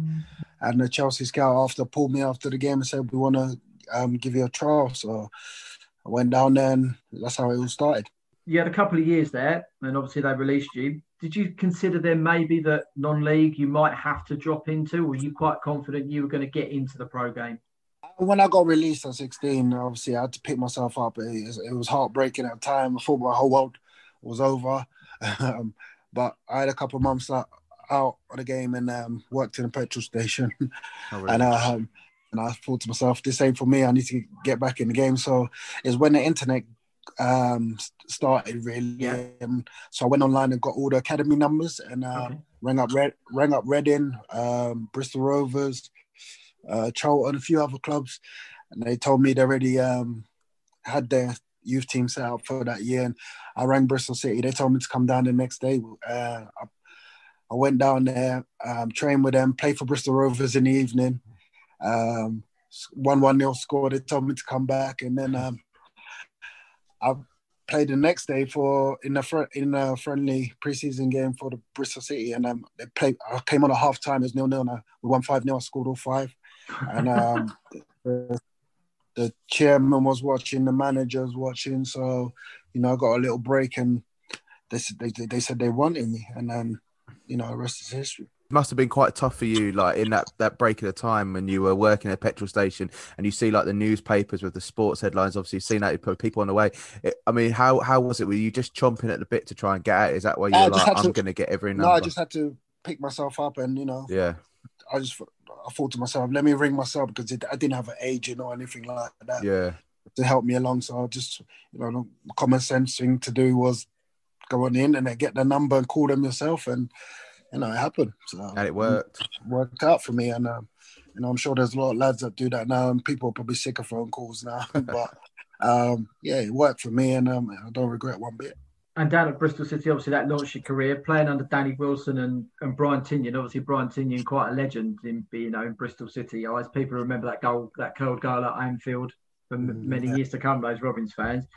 Twenty nine goals in a season, an England under twenty one cap as well. And I think Aidy Boothroyd was your under twenty one manager at the time. Is that right? No, Peter No? Taylor. Oh, Peter Taylor. Yeah, yeah. yeah. Peter Taylor was um, my first coach. Then I had um, Stuart Pearce. Um, yeah, obviously playing under under Peter Taylor. Obviously, Peter went on to give David Beckham his first role as captain as well. Um, I actually saw Peter when he was playing for, still playing actually for um, Dartford um, as player, player manager. Then um, 39, I think he was still still managing to get down the wing. Um, it, he, he's had a lot of experience in the game, top level, right the way down to non-league. What sort of things did you learn from him picking up playing under him for England? Uh, I was only in, in his squad once, so what, that was probably about two training sessions. But he was a you know good guy and then welcomed me and um, you know gave him my debut. So I didn't really get to know him, Okay. but I know a bit about him because he, when I played for Margate, he was he's around Gillingham, Yeah. the coaching staff, and Yeah. he's he, he's well known there, and, and he's a big part of that was a big part of that club. So yeah, he's got plenty of experience. He knows his stuff, and um, you know, I didn't get to know him too well. I, I think I spent three days. squad. I was a late call up. I was a replacement for Darren Bent, who pulled out the squad.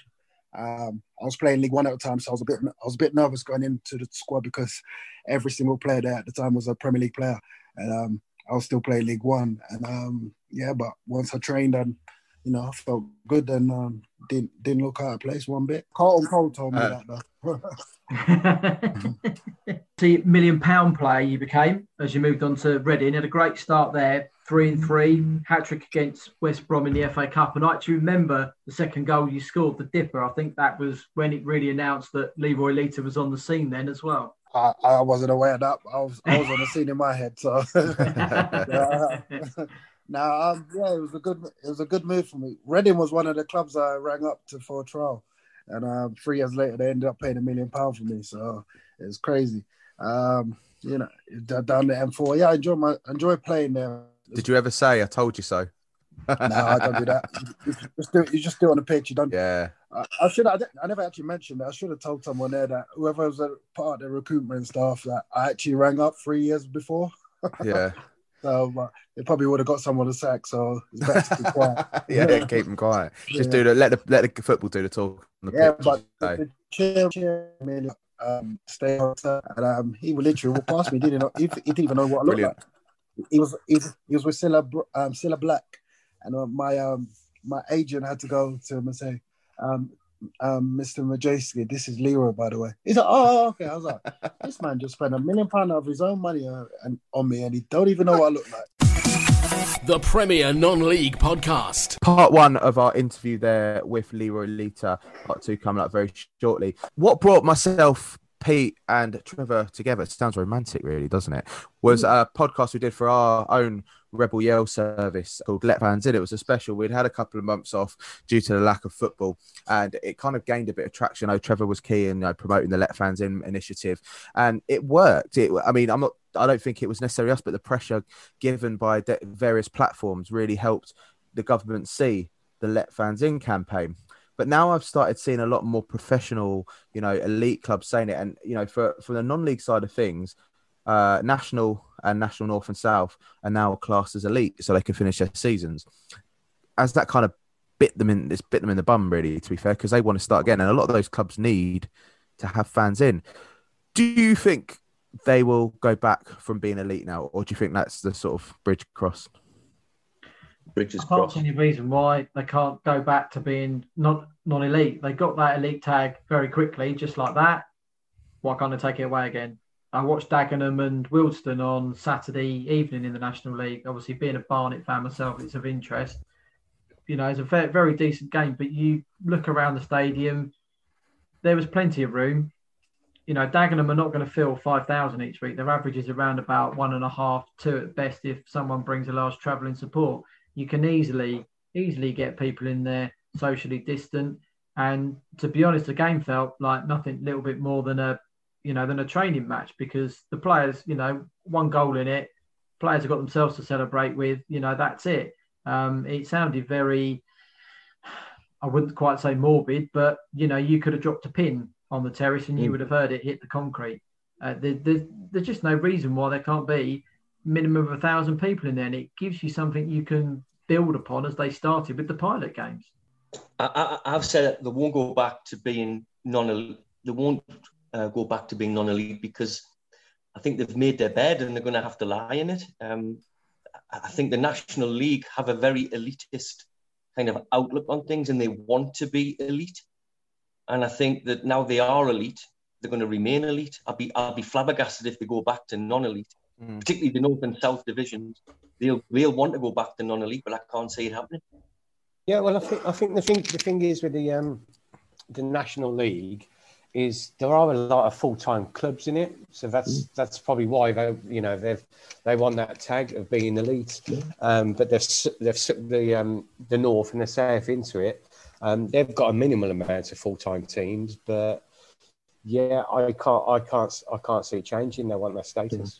I think you're right there, Chris. You know, I think it, it kind of makes me think as well. and I've said it to you, Trev, before personally. You know, th- because they've said they they want to be elite now, they can't keep flicking a switch when it suits them. No. You know that that's what my view is. I mean, it kind of, it, it in some ways. I don't know. uh, South Shields might say different because obviously I know Worthing and South Shields were part of that sort of initial letter written to the government. But I think for Worthing, especially if we had been promoted and now we'd been classed as this elite thing, I think it could have really been a problem for the club because we have we got quite a limited budget as it is. But to have no fans coming in because we are, yeah, I'll, I'll put it out there, and I don't think anyone can really argue it. We are probably the best supported club in that Isthmian division, um, without a doubt. And the fans, you know, Bog- Bognor games, we're getting nearly two thousand in. I mean, that's a hell of a lot for the area. Yeah, an average, as Pete said earlier in the podcast, it's about eight hundred and ninety or something. Did you say, Pete? I think it was. You know, over the season, but you know, that's still a lot for this area. But bearing in mind, we're surrounded by bigger clubs like Portsmouth and um, Brighton. So to me, I'm I, I'm almost it's horrible because the way the last season ended was horrible, and you know everything that going on was just it's just an awful time. But you know, I'm I am quite glad that you know maybe we did stay down because of that reason of it now being elite. I don't know what your thoughts are. that was something that a lot of South Shields fans said on our local um, Facebook pages and Twitter feeds. Um, it's a bit of a blessing in disguise i- i- in some respect because um, there would be no fans in. Having said that, now that the government have or, or the football authorities have brought financial backing in for them, I I think on the whole, I think the consensus would be that it did hurt not being promoted, and it always will. But um, it's not too bad at the moment. You know, fans can get in at some point, and at the end of the day, that's what it's about. Football is nothing without fans. Yeah, and I, I think to be honest, um, Oliver Dowden was interviewed this morning, and he didn't really mention anything about the football, to be honest. And Trevor's got his opinion of him. I know, I know that. but all, all my fear is now they've got the financial package. Is that says to me, and the governments haven't come out and been honest and open about it. They've give this financial package, and that says to me there's going to be no fans in grounds for the for the foreseeable future. Well, It's like a se- it's like a secret coded message. That is, in my opinion. But why? Why? Why? Like the thing is, is it really? I'm going to get on a bloody pedestal here and start ranting because the thing is, is like I see it, and you know, I'm I've loved being able to go back to games. You know, we, you know, I've been to a couple of Worthing games this season, and you know, it's been brilliant to be back. You know, we had the magic of the FA Cup for East Grinstead, who knocked us out on penalties. And, you know, we, we deserved to go out there. But, you know, it was a great scene. You know, I was actually almost quite happy for East Grinstead in a weird way because they deserved it. They came back and they deserved it and they played better than us. Probably like you said against Radcliffe, you know, they were celebrating as if they won the cup final. And they were. East Grinstead were jumping up and down because Worthing are the team in the league above that they've just got a scalp against. Yes, we've started off the season and we're top of the league. But I see this picture, Ollie Bayliss, who's hopefully going to come on our next podcast, who, as we know, is um, you know non-league sort of expert. Um, and he tweeted about the you know Oliver Dowden and everything like that. And then someone tweeted a picture and I haven't verified it yet. And we've spoken throughout the day. It, it could be fake news but it was in it, it's not fake news. It is actually true then. So they had face masks on in the London Palladium. People in a in I've been to Palladium when I was a lot younger and it's a very small you know it's not small but you know it's a London theatre and they're allowed to go in there it was packed. There were loads of people in there. But Oli- Oliver Dowden was there. yeah, well, well, there you go. Sums up. So why is it some sort of weird, you know, underhand tactic that they don't want football back? Because how can you have people in there?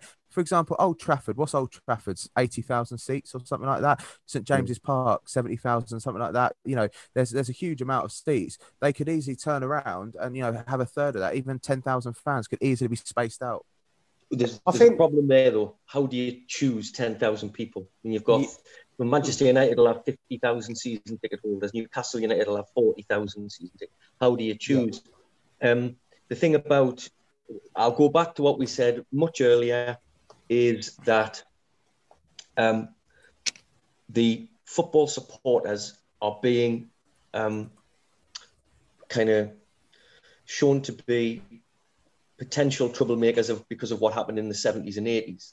Genuine football supporter now is a, is a football is going to watch a game of football and will behave themselves.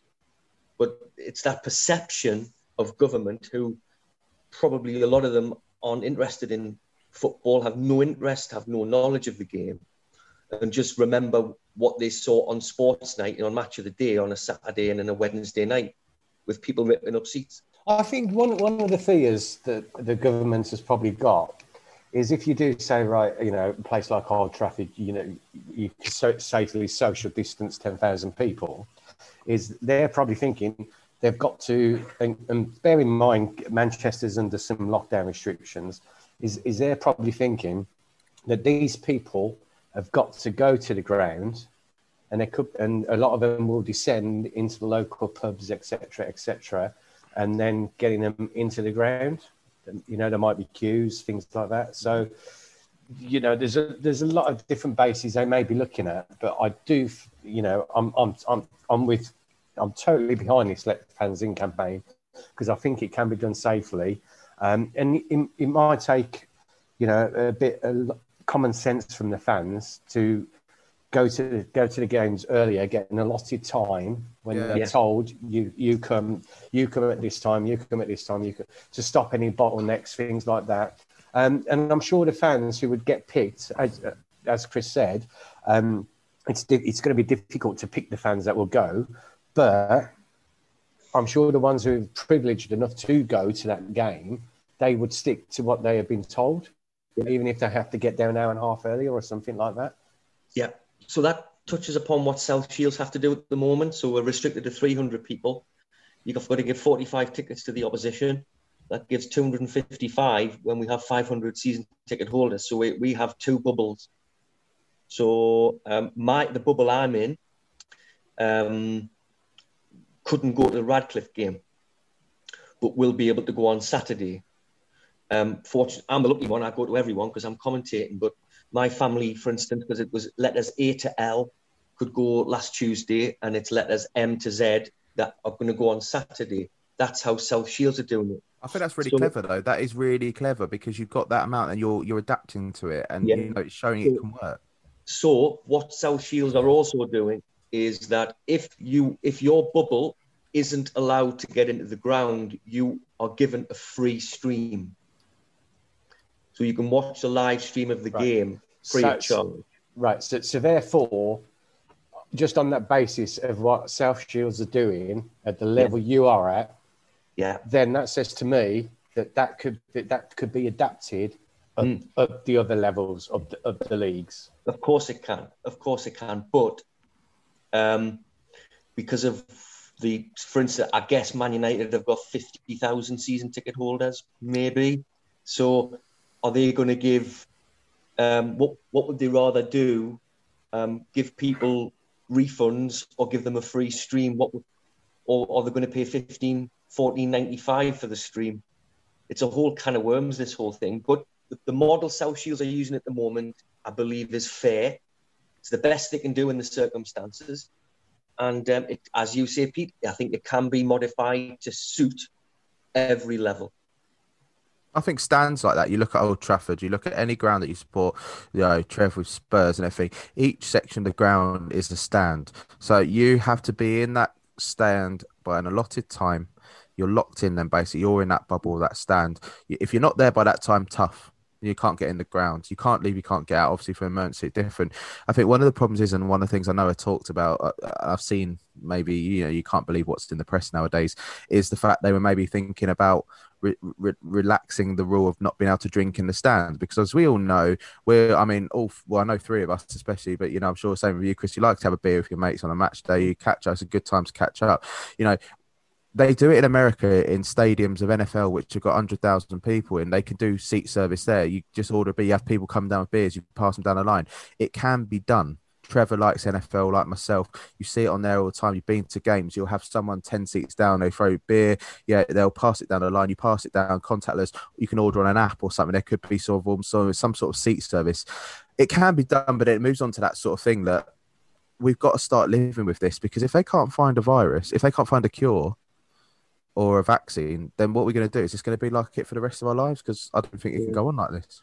Also, if you look at it from uh, another another angle, um, but rugby union, for instance, at Twickenham, um, you know, people drink in the stands. Um, yeah. Again, it's going back to this football perception of hooliganism. Hmm. So, yeah, no, I t- totally agree with that. Basically, I, what I was going to say was it, it, was it was quite funny the other week. We was away at Kingstonian, wasn't we? Yeah, yeah, yeah. And yeah, um, because the new uh, sitting down and table service rule had come. Oh, God's sake! We went we went into the bar, and obviously you couldn't you couldn't you couldn't actually stay in the bar, so you had to queue at the door, and then walk into the bar, and there was a table two meters from the bar. You had to sit down in the chair, and then the barmaid would come over, take your order, go and get it, bring it back, and then you could stand up and walk out with the drink. So it was, it, it, it was Hold off by a was, teacher. It, was it was quite funny. Um, but, but, they stuck to the rules. You yeah. know what I mean? You know, these yeah. these things can be adapted. And, can be yeah. People do stick to the rules. As simple as that. They do. Yeah. People do. It's it's it's it's it's genuine. People stick to the rules. South Shields. It's table service only during games. You know, the bar staff will come to your table. If you if you're not sat at a table, you can't drink at the moment. I still managed to knock a pint over for the second game of the row at King George's Field. Well, last time it was Pete's pint. This time it was my yeah. pint. Yeah, the first time drunk. it was my pint. Yeah, it was absolutely. Uh, yeah, I know, but then I, I to, it's like, oh, I have to go and queue for another one. And I got told off by a director for standing his way, but that's another story. Hey ho. but uh, moving on from that chat, so we'll go into part two of uh, Leroy Lita's interview now, uh, finishing off his career and you know talking about what his future is in non-league. Yeah, it's going to be a good listen, so enjoy. Are you were at Reading, you signed, you know, that, that lovely little story there about still back in the changing room. Was, was what your career at Reading, 20 goals and 83 appearances, it said, you know, quite a good scoring record there. And then you came on loan to Charlton and you scored three goals in eight games. And I remember watching you from the I used to play the drums at Charlton, so you, you might you might have heard me when I was up there. But how was your experience at the Valley and going on loan to Norwich as well? Yeah, I enjoyed it. I enjoyed it. I enjoyed Charlton. The fans talked to me. The fans talked to me, so I enjoyed it. I wasn't playing at Reading at the time and I just wanted to get out and get some football. I had Pardew down there. He was yeah. really good to me, and um, you know, it didn't. It took me about five games to score first goal, but um, yeah, I was I was trying to get my sharpness, and um, you know, started scoring, and then the Reading called me back. Yeah, and then it, it's one of those things that you know it's quite hard for me to remember those years of Charlton because, as you know, as we say in off air, like you know the years of Charlton from being up in the Premier League all those years and even in the Championship, and we've dropped down all the way and all the takeovers and everything. It's a it's a mess, which is why you know you must see it as well as that. The, you say you like the fans were good to you there, but you must see it at non-league level as well. I mean, with my local team here on the south coast, Worthing, that I support, and that's what got me into this love of non-league. Who's It that? seemed- Worthing? Worthing, yeah, yeah, Worthing. When it's me in Premier. I played there. They, Yeah. they wear, they wear, red. Yeah, yeah, you would have played for Margate when you were playing for Margate. You yeah. would have played against Yeah. Worthing in the same. Yeah. We got actually got Margate this weekend if it doesn't get rained Yeah. off. So, um, so what, what was you know you've played for all these clubs, you know, brilliant clubs like with massive histories. You know, Middlesbrough, Swansea, and, you know, Brighton, you Sheffield Wednesday, and yeah, Birmingham. You played for all these amazing clubs, but when you dropped down to non-league for the first time, what was the first? Was it a culture shock? Was it a reality check, or how did you find it straight away? Obviously, you said you love the football, so that's the main reason why you're doing it. Yeah, I started. Well, I started from a non-league team, so I, I knew. I, know, I went back to Margate was my first Yeah. non-league team, and um, yeah, I, I, I, I, know, I knew it wasn't a no culture shock to me. So I know the, when I went to Margate, I didn't like the group. Not, not personally, I just thought they didn't take it serious. They just messed about too much. It was just a little bit of cash, extra cash for them. So I Mm. didn't really want to be around that. I wanted to be in a team where you got players that are going to compete, compete and try Yeah. and achieve something. And what what would you say it was similar to when you obviously went abroad to Khania um, to play football? Um, what was the level like there compared to like non-league now? Would you say it's a similar level, or is it you know? no, it- no, no, it's, it's you? a lot, it's a lot better level. Yeah, Um, but over in, in Greece, it's um, corrupt. It's corrupted, and they they cheat. They throw games away and stuff like that. So I didn't enjoy that. I was there six months, and we played Olympiacos, and I remember the president coming in the, the changing room before the game, speaking in Greek, obviously, but uh, I had one of the lads who next to me, uh, local boys who um, spoke good English, uh, told me what he's saying. He's telling the players not to get yellow cards, no tackles, and kick the ball out for a corner as much as you can for them. And um, I thought he was got his English twisted, but when we got on the pitch, he wasn't lying. oh. and, and I guess from being such like a esteemed professional like yourself, that must have been so hard to see because you're playing this game for the innocent like love of the game, and you got this here, you got people trying to influence it. It must have been quite a, quite a tough situation. So then you went back to Yeovil. Was it nice being back in England for the time, or because I saw you went to Thailand quite soon after that? Yeah, it was. Um, yeah, it was difficult going on the pitch, preparing for the game, and look, looking to give it 110. percent Then you got three or four other teammates who've been told to do something different, and so it's hard because you can't get your, the games. You can't get into the game, and because people are doing things, making mistakes and stuff like that on purpose. Yeah, so it's um, a bit heartbreaking to see that. But it was nice to come back to England and Yeovil give me a call and then ask what I'm doing and you know, it was nice to go down there towards the end of the season and play some games back in uh, proper football. I mean, so how did the um? So you gone to Yeovil, and I take it it was only a short term contract till the end of that season. Yeah. Um, how did the move to Thailand come about? I went to China first, and Yeah. um, I landed in Beijing, and we drove about four hours outside somewhere, and I was like, "This is not what they told me." And I stayed for a couple couple of days, and then I was like, "No, I'm not going to sign it." And then uh, on the way, the day before I was leaving, I got a call from an agent in, in Thailand. Well, sent me a message on social media, and they said, "I got a team for you." And then I looked, and the flight was five hours from China, so went down and I looked and like what I saw, and um, signed. And what was it like out there? What what was the standard of football like? What was the sort of fans and you know the the, the, whole leagues like out there? fans are brilliant. Um, the players over there, but you only allowed five foreigners in each squad. Oh, okay. Um, so only three non-Asia, non-Asia um, um, foreigners. So um, yeah, technically they're they're they're right, and you know, but the, the football's quite young there, and the, the league's not only been going on maybe 25 years over there. So they're learning, and but it was good experience. And you play, you see some amazing things, and it's, the fans are brilliant. They Mm. sing, sing through the whole game. They don't know what they they they, they just it's just a day out for them, and they, they make it really enjoyable. So um, yeah, I enjoyed my experience there, and um, I went back to sign again, but when I got there, came back the second time, they um, I, I wasn't feeling it, so I flew home. That's a shame because know I, I love I love that I've been to a few games around the world, different places, and you know I one thing I've always noticed in English football is and you've seen it. I mean, I've seen it at the Charlton. You know, you start losing, the fans just go quiet. you try it on, Yeah. but like you've been to these places where they'll literally keep on singing and singing Well, and singing, no, and that must be amazing. Even at full time, they're still singing. yeah, Because over there, you have to uh, go and applaud the fans after as a team and Yeah, the squad. everyone. So yeah, they, they stay they're there all day. It's like a big day out for them. So yeah, it was really enjoyable. so I guess after your Thai experience, I mean, it must have been hard to come away from Thailand just for. I've been, I've been to the country itself. It, it's an amazing country anyway. Like beautiful, the people are lovely and everything like that. So I guess you came back to the one coastal resort down to uh, rainy Margate in Kent again. So you returned sort of almost full circle what you did when you first came to the UK all those years ago. So what what was it like going back to Margate? Obviously, you'd been Right. started there. Yeah, I started. I always said I would. Like, Yeah. you know, no, um, nothing. I was still looking for a club. I, didn't think I'll get in. I had a few offers abroad and that, but I didn't want to hmm go abroad again. So I was just, and I thought, you know what, I'm still fit. So I just play a bit of football. Went down there, as Yeah. I said, I didn't really like what the the, the setup there, the, the squad they had, the mentality in the squad and that. So didn't last too long. I maybe got there at the wrong time, but yeah, it, it was, I played a few games there and then you know left. It must have been quite hard though, because obviously you came over and played for Margate, and that's what you almost like sold you as a footballer, and you know you got your profession, and you come back to find these players that aren't maybe pulling their weight. It must have been almost quite upsetting for you because you think, you know, you, you said you'd come back one time in the future, and to have people not pulling their weight, even if it is non-league, it, it you know, it, different people.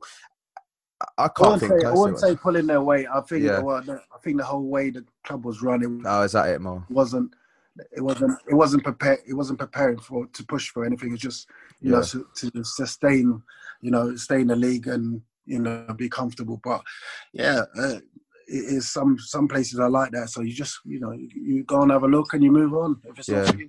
So I saw you went to Salisbury after that for a couple of games, and then to Chelmsford, uh, where you stayed uh, to the end of the 2020 season um, for a bit. So, what what were they like? You know, you've seemed to sort of all over the southeast at different clubs, different setups. With it, or was similar setup, sort of with uh, ambition?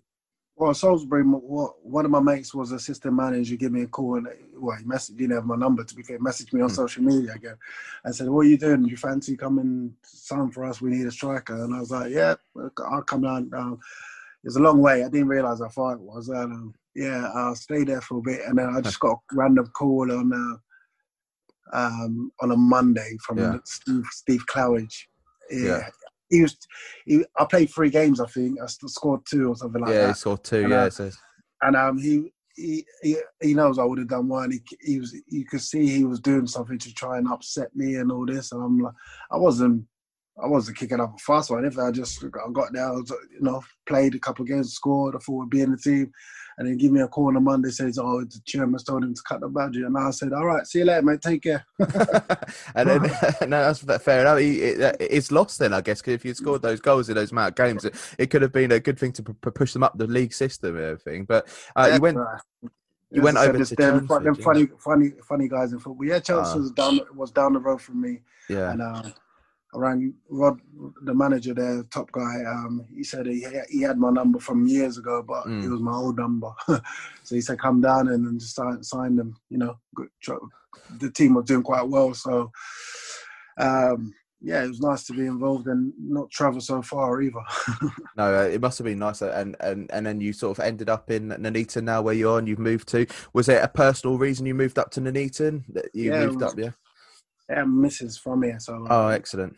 we um p- plan to move here around um the new year. So yeah, I always said I, I might as well. I'm going to sign for the local team, and then I spoke to the manager. He's, he's top man, and uh, you know it's, it's been it's been all right. So how's the season been so far? What? How many? You played about four games so far this season, is it? I've played I think five games. Yeah, Yeah. yeah, yeah. You got- Um, Scored any? Yeah, I've scored four so far. Oh, nice So. Good, good record so far this season. so. yeah, What, so- what are their, what are the Nuneaton's sort of ambitions for the season? What, what, what have they? You know, they pushing up the leagues. They're trying to get further up the league. Yeah, we, we, we want. It's at the beginning now, so we, we want to we want to do well. We want to. Our our goal is to try and get promoted, obviously, but Yeah. it's early days and uh, it's a long way to go. And um, well, our game on Saturday was cancelled because the team was playing one of them staff member or something like that caught COVID, so Oh, they, they can't play till the 16th. So yeah, we got FA Cup game third qualifying round tomorrow night. So looking forward to that one. Uh, you still love it. We, we've um, been able to meet Trevor, who was on the line earlier. We've we've been to a couple of FA Cup games, and you know, it's still it's that magic and it's that hope now of obviously you, you want as an Nuneaton to get that Yeah. third round, and then is it after the third qualifying round? Is it the first round proper? Two wins for two more wins in this round, uh, cup. Win tomorrow and play one more game, then we go in the first round proper. Uh, it'd be amazing, won't it? And that, that experience, and it's for the fans and to get a little bit of money into the club as well. Um, and I guess you're uh, Nuneaton. Are they step three? I think they are, aren't they? Of the national. I don't league know how system. they put it. A step. I don't know what I, step. I think I don't- I promotion would be to the national south. I think from uh, Nas- National North. National North. So yeah, so we're, you're at the same level as our, our sort of fanship down at Worthing. The people that do this podcast, me, Horsham fans, Worthing fans. Um, but I mean, what what's been your sort of highlight of being in non-league so far? You know, since you've been back, like what what is your like? If you could sell it to someone that's never watched it before, what would you say as a former professional footballer playing in a non-league system? What what would you sell it as? Oh, it's, it's brilliant. I think it's brilliant. I think I, when I speak to fans, like they enjoy watching non-league more sometimes now because don't have the VAR or anything like that. You get the raw reaction, don't you? Hmm. Like, um, you know, if the ball's over the line or anything like that. It's, yeah, you know, you, with the professional game, you, you you got all the VAR, the the, the waiting five minutes to get a decision and stuff like that. So uh, yeah, it's just enjoyable. It's just proper football when it's just Mm. you know every game's different and uh, exciting. I enjoy it, mate. It's, it's, it's, it's just great. It's just great to be a part of it. I mean, for me, I think it's it's it's the old game that maybe when I started watching. I mean, I'm 32 now. When I started watching it, when I was younger.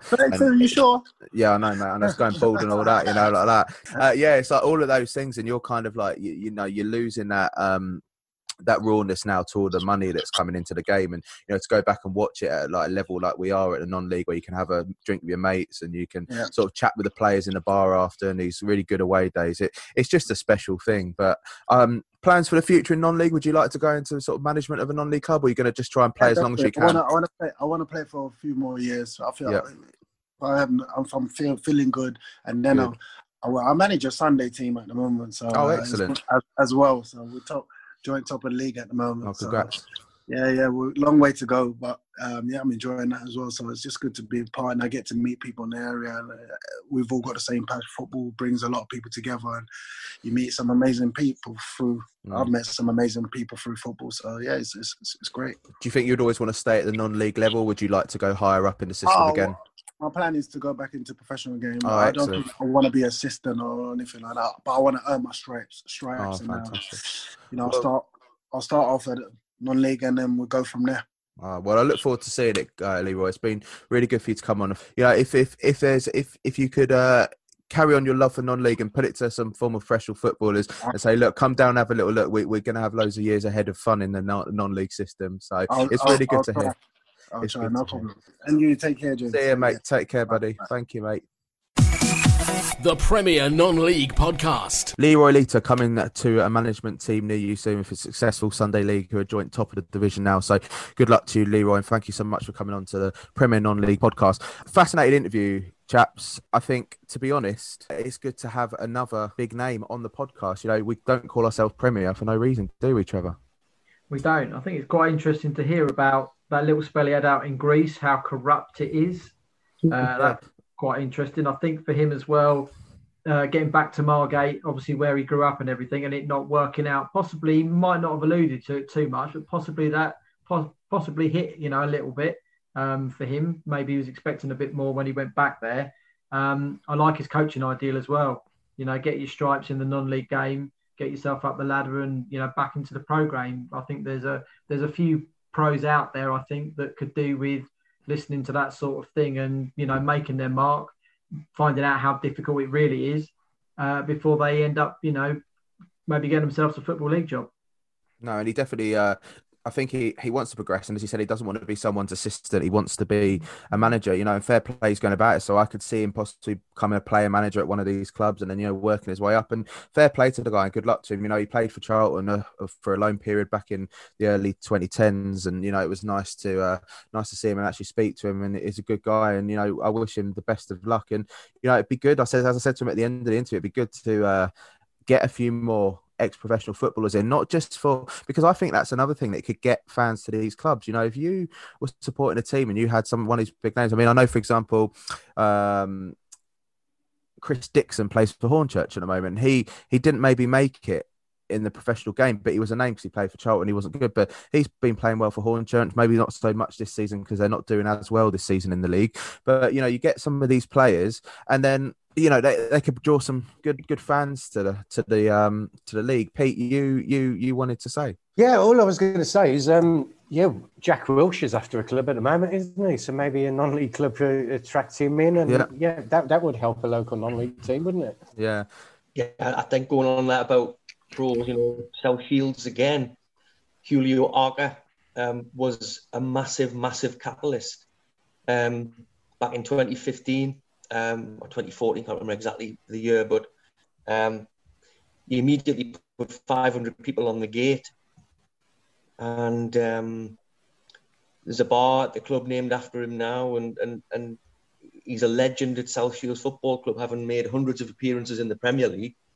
But he he, he went back to he played Sunday football and, and and and played for us and was absolutely magnificent. You look at other players. I, I can only say of what I've seen around the northern leagues, but um, Ricardo Fuller came to South Shields last year. Lee Hughes came. Stuart Bevan was at Shields with Mickleover just two weeks ago. Um, the list goes on, and it, I just think it's great to see pros stay in the game, whether that's to play, whether that's to coach, to mentor. Um, it, the more that can do it, the better.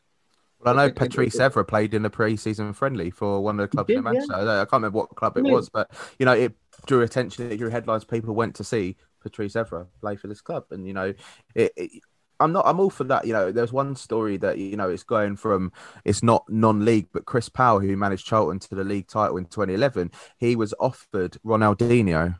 His agent came to him and he said no because Charlton he didn't want to have someone like Ronaldinho, no matter who it was. And I mean, I I don't see why he'd lie about it, but how random Ronaldinho getting offered to Charlton when they're in League One just to get a few glory. But you know, I say that a big name, especially for a non-league club, you look at it happened at South Shield. You know, I think you know, for example, Adam Hinshelwood at Worthing.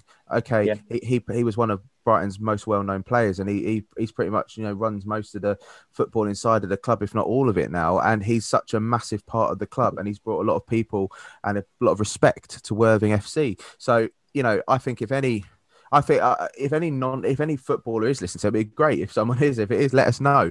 But you know, have a go at non-league. I know I listened to the Peter Crouch podcast, and I think he's 39 now, and yeah, he's probably retired from the game. But he says he could still probably he still misses that slight buzz of going to a football game and uh, he interviewed Harry Redknapp over the summer and Harry Redknapp's apparently wanted to buy a non-league club and he said you've always got a job here Crouchy so you never know you might see people like that back in the game and you know in the early 40s it would be good um, hmm but who knows with COVID and people out of clubs and you know people maybe releasing, you might see in the future a few more bigger names at non-league, which is going to. I don't see it be a bad thing for the non-league system. I think the thing. I think. I think the thing is with with professional footballers, and you, and you see it in these charity games that they they do. Um, they don't. All they do is they lose the physical attributes. They've still got it up there, and as Adam Hinshelwood always says to me, whenever we talk about players or anything, he said if they haven't got it up there, then you know they're, they're, ne- they're never going to make it. You know, you've got to have intelligence on the pitch, and pros never lose that. They just lose lose their, their pace basically. And then the, the lower the lower leagues, like we were playing at Horsham on Saturday, not against Horsham, against Bowers. Um, but what, one of their players was quite a big lump, and you know he had no pace about him at, at all. I don't know how old he was, no disrespect to him because he, he done well in the position he was playing, but it just shows that you know these professionals at 37, 38 could probably drop down into our mm-hmm. league um, and, and just keep going and keep themselves keep themselves fit. Even you know before lockdown, I was playing on a Friday night, having a little kick about, and I'm 50 now. You know. All right, mate. But yeah, but yeah, you look at people like Dean Hammond, who nearly signed for Worthing. We did sign for Worthing. He's Worthing's most uncapped player, and he obviously came from Southampton. And the story has it, the reason he didn't sign for us was because during lockdown, it's again, it's lockdown's fault. He was he was all for coming back to Worthing, but then he was offered um, a job on Southampton's social media team So he did quite a bit of stuff for them through lockdown.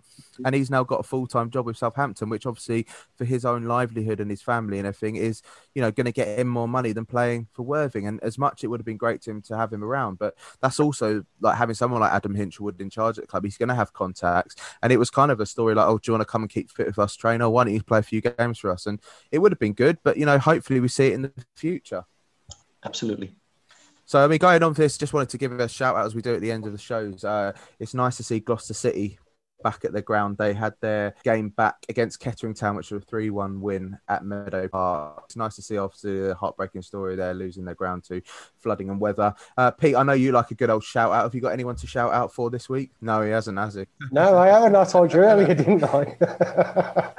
um, yeah, there's a couple. There's a couple of stories that I'll, we'll probably cover in the next podcast. But I will give a, a shout out to Alvechurch Football Club because I, I went there the other week. Yep um, to watch their FA Cup game against Kidderminster Harriers. I don't know how, but some Kidderminster Harriers fans got into the ground. Um, but they, they did just stand there singing, we, we, we're neutrals. Um, but, but, yeah, uh, our, Alvechurch, a very friendly club for a, you know, for a village team in, in the south of Birmingham.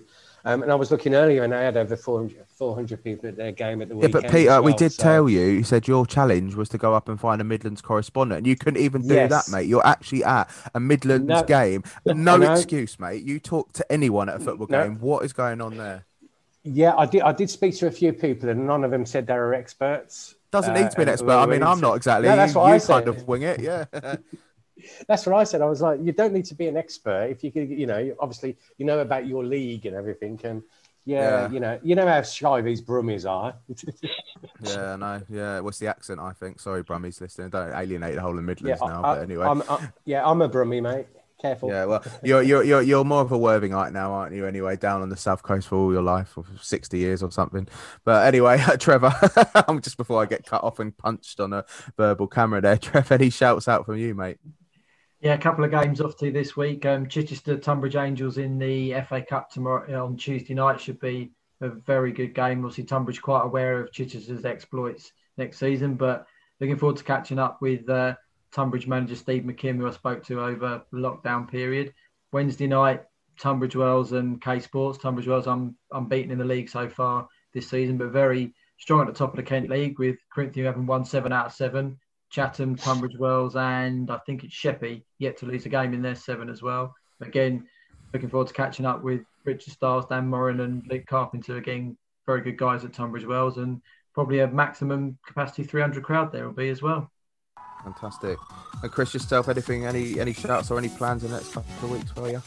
Uh, just a shout out for the Shields, obviously in the FA Cup third qualifying round at Southport on Tuesday night. Good luck. Um, look, thank you. Looking forward to Saturday home home game back home on Saturday, and uh, just a shout out. Uh, I do, he might not listen, I don't know, but um, Callum McFadden, who does football CFB, who's had a fan, just a meteoric rise with his podcasts and things.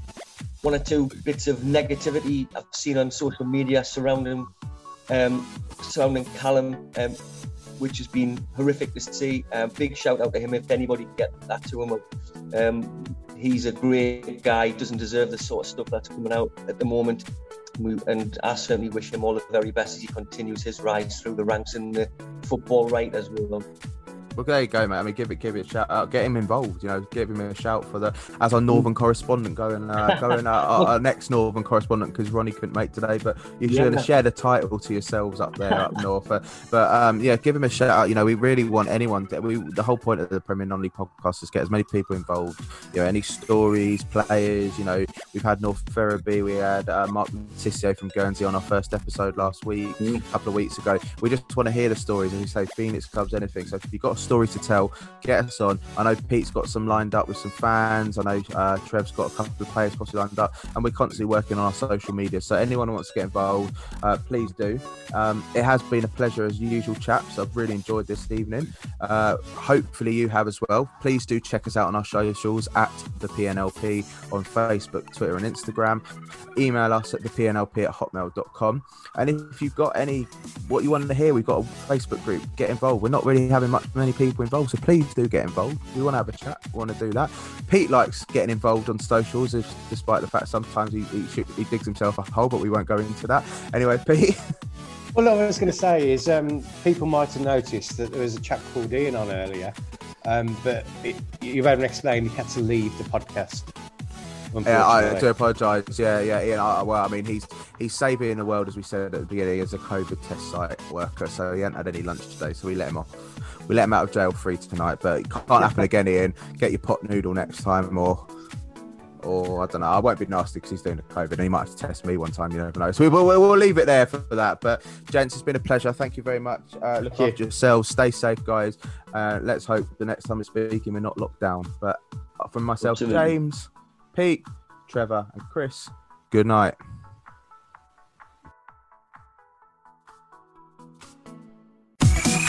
The Premier Non League Podcast.